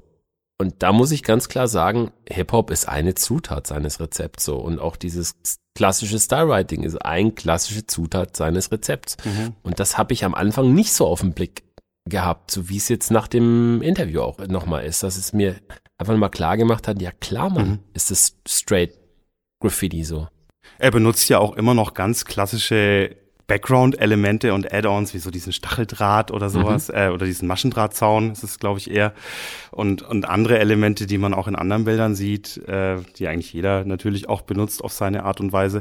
Also es ist eben so ein cooler Mix. Dazu kommen noch seine sehr verfremdeten Buchstaben und er hat es irgendwie geschafft, da auch noch so eine Formengebung reinzupacken, die halt auch den otto-normalen Bürger auf der Straße anspricht. Also das ist sicher zum einen auch die Farbwahl, glaube ich, die es so attraktiv macht für Nicht-Graffiti-Kenner und Kennerinnen. Aber es ist eben auch, also zum einen, ne, du hattest es ja schon gesagt, dieses Florale, diese Ornamente, aber auch diese Vogelwelt, die er da so aufmacht. Das ist ja schon ein Thema, was sich durchzieht bei seinen Arbeiten. Und ich glaube, das ist so ein Gate-Opener für normale Menschen, um da auch mehr Zugang zu finden. Ich musste da auch so drüber nachdenken. Ich kann mir das ja gar nicht mehr vorstellen, wie das ist, wenn man Graffiti nicht lesen kann. Aber und denkt da auch eigentlich gar nicht drüber nach. Aber klar, so für einen normalen Menschen muss das ja total weird sein. Man sieht ja wirklich nur Muster und Formen. Und wenn es ein jetzt sehr abstrakter Style ist, kann das überhaupt nicht einen Buchstaben oder Typografie zuordnen. Ja, voll. Für mich war so eine der Stellen im Interview, die mir auch irgendwie nahe gegangen sind, war so diese Tatsache, dass er zu seinen frühesten Erlebnissen ja diesen Moment auch zählt, wo ihm irgend so ein Stück von der Berliner Mauer gezeigt wird und da ist so Sprühfarbe drauf mit so einem Farbfading. Was hat er gesagt? Hammerschlag Türkis oder sowas? Keine Ahnung. Und dass das für ihn halt so unglaublich einprägend war und dass das bei ihm quasi so eine Art Initialzündung gemacht hat, weil ihm diese Optik halt einfach so krass abgeholt hat. Und ich muss dir ehrlich sagen, wenn du ihn heute erlebst, so wie er arbeitet, wie er seine Kunst macht, wie er da irgendwie am Ball bleibt, ey, der macht das mit einer derartig großen Begeisterung für diese Sache, dass mich das auch angesteckt hat, so als ich ihn gesehen habe und mit ihm zusammen was gemacht habe. Das ist einfach noch so eine krass unverschränkte Begeisterungsfähigkeit, fand ich mega cool, ohne Witz, ne? Und nicht so pseudo-verkopft oder nicht so pseudo-elitär, dass man jetzt irgendwas mit reinbringen möchte, irgendeine Ebene, die dann, wie soll man sagen, die sich dann halt absetzt von dem einfachen, niederen Graffiti oder so, sondern das ist wirklich einfach pure Begeisterungsfähigkeit. Es ist natürlich auch der Wunsch, Kunst zu machen. Man sieht auch, dass er einen wahnsinnig künstlerischen Approach hat. Aber dieses Passionselement und dieses immer noch krasse Begeisterungselement, was er einfach in alles transportiert, was er da macht, das war für mich was extrem Besonderes und es hat mich auch richtig berührt. Definitiv. Ich find's übrigens richtig geil, dass nach 40 Folgen oder in der 40. Folge uns jemand nochmal so eine komplett neue Story für seinen Zugang zu Graffiti erzählen kann. Ich meine, wie krass muss das bitte sein, wenn deine Family aus Berlin zurückkommt und dir so ein Stück original Berliner Mauer in die Hand drückt. Und dann ist das auch noch so ein Stück, ich meine, stell dir mal vor, es hätte ja auch was anderes drauf sein können, was die ihm da, weißt du, sie haben ihm ja einfach so random ein Stück von der Mauer mitgebracht und es war halt zufällig Graffiti drauf, es hätte ja auch was Politisches drauf sein können oder wer weiß was, mit Fingerfarben gemalt, keine Ahnung, aber es war halt ein Stück von dem Piece und das ist nochmal nach 40 Folgen auf jeden Fall so eine Geschichte, wie man dazukommt, die mich echt geflasht hat, fand ich sehr, sehr geil. Und hätte mich, glaube ich, auch abgeholt. Ich glaube, ich hätte mir das Ding auch zu Hause hingestellt und hätte überlegt, boah, was ist das für ein Übergang? Wie geht das? Wie macht man das? Kann ich nachvollziehen auf jeden Fall. Ja, total. Ich meine, er thematisiert das ja dann später auch noch in der Folge, dass eben in dieser Epoche, in der er angefangen hat, Graffiti zu machen, dass da so viel über diese Materialfrage ging. Also dieses Thema Material, entweder hat man nichts oder man hat zu wenig oder man checkt's nicht oder man braucht wichtige Informationen, um überhaupt rausfinden zu können, wo kriege ich überhaupt das Material und so weiter und so fort. Also diese Epoche war natürlich einfach schon rätselhaft in sich und an sich und dann so ein Stück Mauer zu bekommen und man sieht, aha, da ist irgendwie draufgesprüht worden und diese Farben sind irgendwie voll krass und wie kriege ich so ein Fading und so. Also das ist was, wo ich sage, ich kann das total verstehen, ich kann mich da total mit, irgendwie, ich fühle das richtig, ne, so diese Situation. Und er hat sich das halt bewahrt. Also wirklich bis heute hat er sich das bewahrt, so dieses Element der Begeisterungsfähigkeit und dass er da einfach wirklich richtig Freude daran hat, Dinge zu malen, die auch anderen Menschen Freude bereiten. Und das finde ich einfach geil, das macht einfach Spaß, sowas zu sehen, weil wie viel toxische Menschen laufen da draußen rum, wie viel echt so richtig vom, weißt du, so von Missgunst und Karrieregeilheit zerfressene Seelen, die da draußen rum diffundieren und irgendwie immer versuchen, irgendwas zu tun, um sich über andere Leute zu stellen, um irgendwas zu tun, was elitärer ist oder geiler ist oder Elfenbeinturmartiger ist. Und genau das macht er halt nicht so. Und das finde ich geil. Das macht mir so Spaß, das zu sehen. Auf jeden Fall, da ist eher das komplette Gegenteil. Also bei ihm ist ja eher so dieser Each-One-Teach-One-Gedanke, der steht ja total weit oben und dieses Teilen und jeder macht seine Regeln auch selber. Das fand ich auch so einen sehr schönen Part in dem Interview, als er eben gesagt hat, Graffiti ging halt auch mal darum, dass es eben keine Regeln gibt und dass man sich die doch selber macht und nicht dieses Dogmatische. Und dass er da bis heute sich dieses Undogmatische so beibehalten hat und auch diesen Each-One-Teach-One-Spirit, der ist vielleicht auch ein bisschen noch gefördert worden durch seine Ausbildung, aber den hatte er ja schon vorher. Also fand ich super sympathisch. Ich meine, du sprichst gerade schon so ein bisschen das Buch an. Also für alle da draußen, die das jetzt noch nicht mitbekommen haben, es ist halt einfach eigentlich so ziemlich das bekannteste Lehrwerk aktuell da draußen, so in Bezug auf Graffiti-Style, also auch buchstabenbasiertes Graffiti. So ein Workbook in einem sehr renommierten Verlag. Ich meine, da könnte man jetzt eine eigene Sendung dazu machen. Ja. Aber ich meine, das ist schon mal abgefahren genug. Und die Art, wie er es halt gemacht hat, ist schon echt krass so. Also von dem her auch da natürlich Maximum Props dafür so. Und auch da muss ich sagen, das passt halt so in dieses gesamte Puzzle mit rein.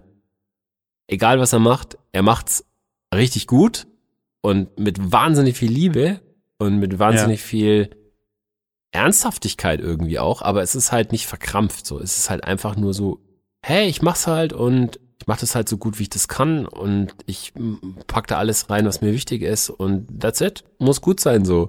Und das finde ich einfach eine geile Einstellung. Also ich finde es so cool einfach, ohne Witz. Also ich meine, ihr merkt schon, ne, in unseren Aftertalks, so nach der 40. Folge können wir das vielleicht auch mal kurz thematisieren. Selten kommt's vor, dass wir Leute irgendwie dann bashen oder irgendwie kritisieren oder so. Das ist jetzt nicht unsere Art. Wir sagen das auch immer, aber auch nur, weil wir das wirklich meinen. Ich glaube, da wären wir schon auch ehrlich, wenn da mal einer dabei wäre, der jetzt nicht unser Schnack ist, dann hätte man das wahrscheinlich auch gehört im Aftertalk. Aber was sollen wir sagen, Freunde? Wir hatten einfach eine sehr, sehr... Vielleicht habe ich ja jetzt die Geister gerufen. Hoffen wir nicht. Und in einer der nächsten Folgen erleben wir dann genau den Abfuck. Ja, ich fand, wir hatten einfach ein sehr gutes Händchen. Also es ist ja auch manchmal dieses Never Meet Your Heroes und so. Gibt ja manchmal Menschen, die trifft man und denkt sich, boah, das hätte ich mir jetzt aber auch besser gespart. Das ging mir auch beim Malen schon bei manchen Menschen so, das ging mir auch in der Musik sehr oft so.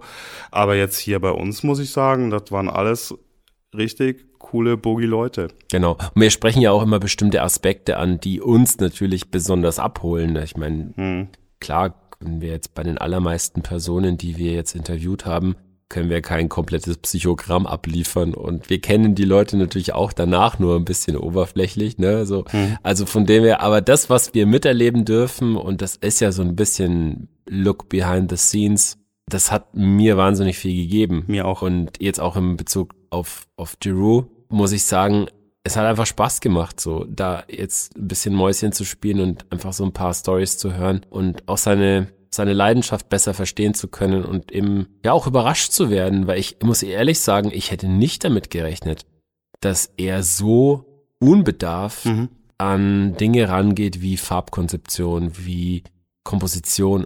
Ich meine, das ist wirklich Freestyle zum Teil. Das ist echt krass. Auch was er so gesagt hat über die, ich weiß nicht mehr, wie sie genannt hat, diese anderen Farben, die es eben auch braucht, damit die Farben so leuchten, diese Beige-Töne und Grautöne. Off-Colors. Off-Colors, das war's, genau. Habe ich so nie drüber nachgedacht, muss ich sagen. Und dann habe ich mir direkt, nachdem ich das Interview geschnitten hatte, mir mal so ein paar Bilder angeguckt, random von verschiedenen Leuten, die ich auch feiere, und habe gemerkt, ja, das ist eine sehr gute Erklärung und ein sehr gutes Learning, wie man mit Farbe umgeht, wie man geile Fillings konzipiert oder überhaupt geile Farben für eine Wand.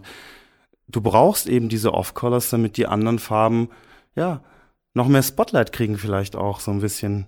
Fand ich total nachvollziehbar und war auch nochmal so ein Eye-Opener für mich. Ja, total. Ich glaube, wenn es so eine Message gibt, die man aus diesem Gespräch noch sehr, sehr gut extrahieren kann, dann die, dass es vielleicht gar nicht so wahnsinnig viel Verkopftheit braucht, um sich selbst zu einer Marke werden zu lassen, sondern dass es mehr darum geht, einfach konsistent zu sein und dauerhaft zu produzieren und viel zu machen und einfach auszuprobieren und quasi genau das zu tun, was man spürt, was man fühlt.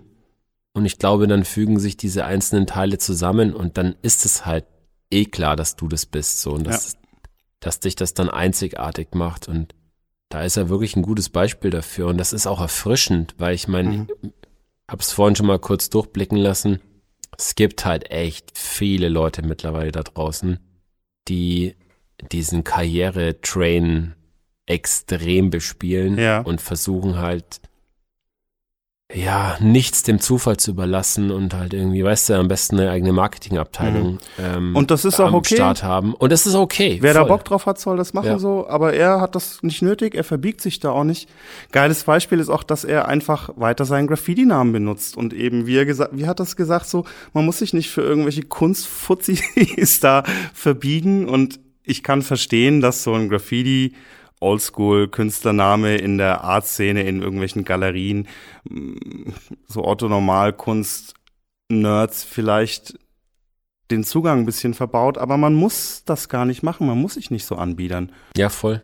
Total. Also ich glaube, die Möglichkeit gibt's eben, sie erfordert aber ein großes Maß an Durchhaltevermögen und wahrscheinlich auch so eine gewisse Form von Coolness, ein Stück weit, dass man sich da eben hinstellt und sagt, ja, pff, okay, nee, ich mach das halt so, Punkt, ist mir egal. Und das musst du dich halt wahrscheinlich auch erstmal trauen, so, dass du dich dann da hinstellst. Und ich glaube nicht nur, da bin ich mir relativ sicher, was ihm natürlich schon hilft, ist die Tatsache, dass er da sehr gesettelt ist. Also dadurch, dass er eben seinen Hauptberuf immer noch hat, und dass er jederzeit in seinen Beruf als Lehrer zurückkehren könnte.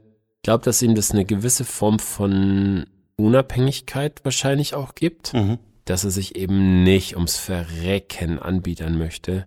Und das ist schon eine coole Sache. Also ich glaube, deswegen habe ich vorhin noch mal kurz drüber nachgedacht. Ich glaube, das würde, den allermeisten Künstlern und Künstlerinnen da draußen gut tun, wenn sie wüssten, dass sie sich um wesentliche Dinge nicht kümmern müssen. So, weißt du, im Sicherheitsaspekt. Ja. Dann würde man wahrscheinlich auch ein bisschen unbefangener und befreiter halt an die Kunst rangehen, als wenn man ständig dieses Damoklesschwert über sich schweben hat, dass man irgendwie überleben muss und einem Markt gefallen muss. So, also ich glaube, das ist schon auch etwas, wo man sich natürlich jetzt leicht hinstellen kann und sagen kann, hey, weißt du, so nach dem Motto, warum bietest du dich an? Ja, klar, manche Leute haben halt einfach auch den kommerziellen Zwang, da was zu tun. Also von dem her, soll jetzt nicht belehrend klingen oder so, aber ich finde es halt schön und erfrischend zu sehen, dass man auch sehr befreit an die Sache rangehen kann. Also das hat mich voll abgeholt. Also ich fand's super cool, diese Art mitzubekommen, wie man das auch machen kann. Super cool fand ich übrigens auch, dass du einfach mal im Interview beschlossen hast, dass wir noch so ein Buch verlosen. Wusste ich ja auch nicht, aber jetzt habe ich es erfahren und ihr, liebe HörerInnen da draußen auch. Wenn ihr also so ein schickes, ich glaube Graffiti School, wie ist der Titel? Graffiti School? Genau, Graffiti School. Ein Graffiti School Buch von Jeroo bekommen wollt, guckt auf jeden Fall mal auf unserem Blog www.wdl.rocks. Da findet ihr alles zur Verlosung. Da findet ihr vor allem auch natürlich wie immer eine geile Bildgallery mit noch mehr schönen Wandproduktionen von Jeroo und seine Playlist. Ich hatte sie jetzt schon ein paar Mal erwähnt. Hört euch die auf jeden Fall auch an. Ich war wirklich Fan. Es ist eine sehr schöne Mischung. Da ist alles dabei von geiler alter Swing-Mucke, bei der eh mein Herz aufgeht. Über, ein bisschen moderne Sachen. Jeru the Damager darf natürlich nicht fehlen und so ein paar andere. Fahrt euch das mal rein. Ja, unbedingt. An der Stelle möchte ich schon nochmal die Gelegenheit nutzen und auch unsere letzte Folge hinweisen. Das mache ich jetzt, glaube ich. Habe ich das erste Mal, jetzt gemacht. Ja. In diesem Jahr auf jeden Fall. Auf jeden Fall. Aber in dem Fall macht es ja wirklich Sinn und macht doppelt Sinn, weil wir mit Zuma als Gründungsmitglied der HWS-Crew, da spricht Jeroo ja auch drüber im Podcast, weil wir dann da das Thema Stuttgart ja nochmal von einer anderen Perspektive beleuchten. Also wenn ihr jetzt quasi das Jeroo-Gespräch gehört habt und ihr habt Bock, nochmal eine Ladung Stuttgart mitzunehmen, dann hört euch doch einfach Folge 39 nochmal an. Und dann habt ihr, glaube ich, ein ziemlich comprehensive Bild von Stuttgart, hoffe ich zumindest. Ja, würde ich auch sagen. Und wie er es so schön gesagt hat, Stuttgart hat auch immer schon Wert auf Qualität gelegt. Sei es an der Line oder eben bei legalen Murals, die er da heute mittlerweile zaubert. Das Mural, das er da für die Deutsche Post Briefmarke, für diese Street Art Serie gemacht und abfotografiert hat für die Briefmarke, ist aber, glaube ich, nicht in Stuttgart, ne? Das ist auch irgendwo in Baden-Württemberg, ich glaube in einer anderen Stadt, in Ostfildern, habe ich, glaube ich, mal gelesen, war das. Will mir jetzt nicht drauf festlegen, aber ich meine, da war das an so einer Line auch. Man fährt auch mit der Bahn dran vorbei. Ich habe mal so ein paar Fotos davon gesehen. Auch ein richtig starkes Mural. Das hat er schon 2020 gemalt. Und dann kam ja da die Post und hat ihn angesprochen. Finde ich halt auch krass, wenn sich einfach mal so die Deutsche Post bei dir meldet, ob du nicht Bock hast, so eine Briefmarke zu gestalten. Ja, total. Der Titel von dem Ding war übrigens auch Pfau und Kranich. Ja, da war ich dann noch gar nicht so schlecht mit meinem Vogel, mit meinem Pseudo-Ornithologen-Skills. Ist ja auch wirklich so ein wiederkehrendes Motiv bei ihm. Eine sehr starke Briefmarke. Ich habe die noch gefunden. Die werden wir auf jeden Fall auch mal mit in die Gallery packen. Die gibt's auch noch auf jeden Fall im Internet. Wenn ihr irgendwie mal ein paar nette Briefe mit einer stylischen Marke verschicken wollt, dann holt euch die. Auf jeden Fall. Ohne jetzt hier Schleichwerbung für die Deutsche Post machen zu wollen. Wer weiß, wann die nächste Porto-Erhöhung kommt. Naja, bisher noch nicht. Das Jahr hat noch angefangen ohne neue Erhöhungen, bei mir zumindest. Ich hoffe, bei euch da draußen auch. Und wir hoffen vor allem, ihr seid auch weiterhin mit dabei in diesem Jahr. Denn so ein paar Folgen haben wir noch in der Staffel. Yes, dann wird's jetzt... gehen wir jetzt Richtung 41, ne? 42. Sag ja, sie holt uns altersmäßig, holt sich jetzt langsam ein. In diesem Sinne, liebe HörerInnen, bleibt gesund und schaltet nächsten Monat wieder ein. Peace.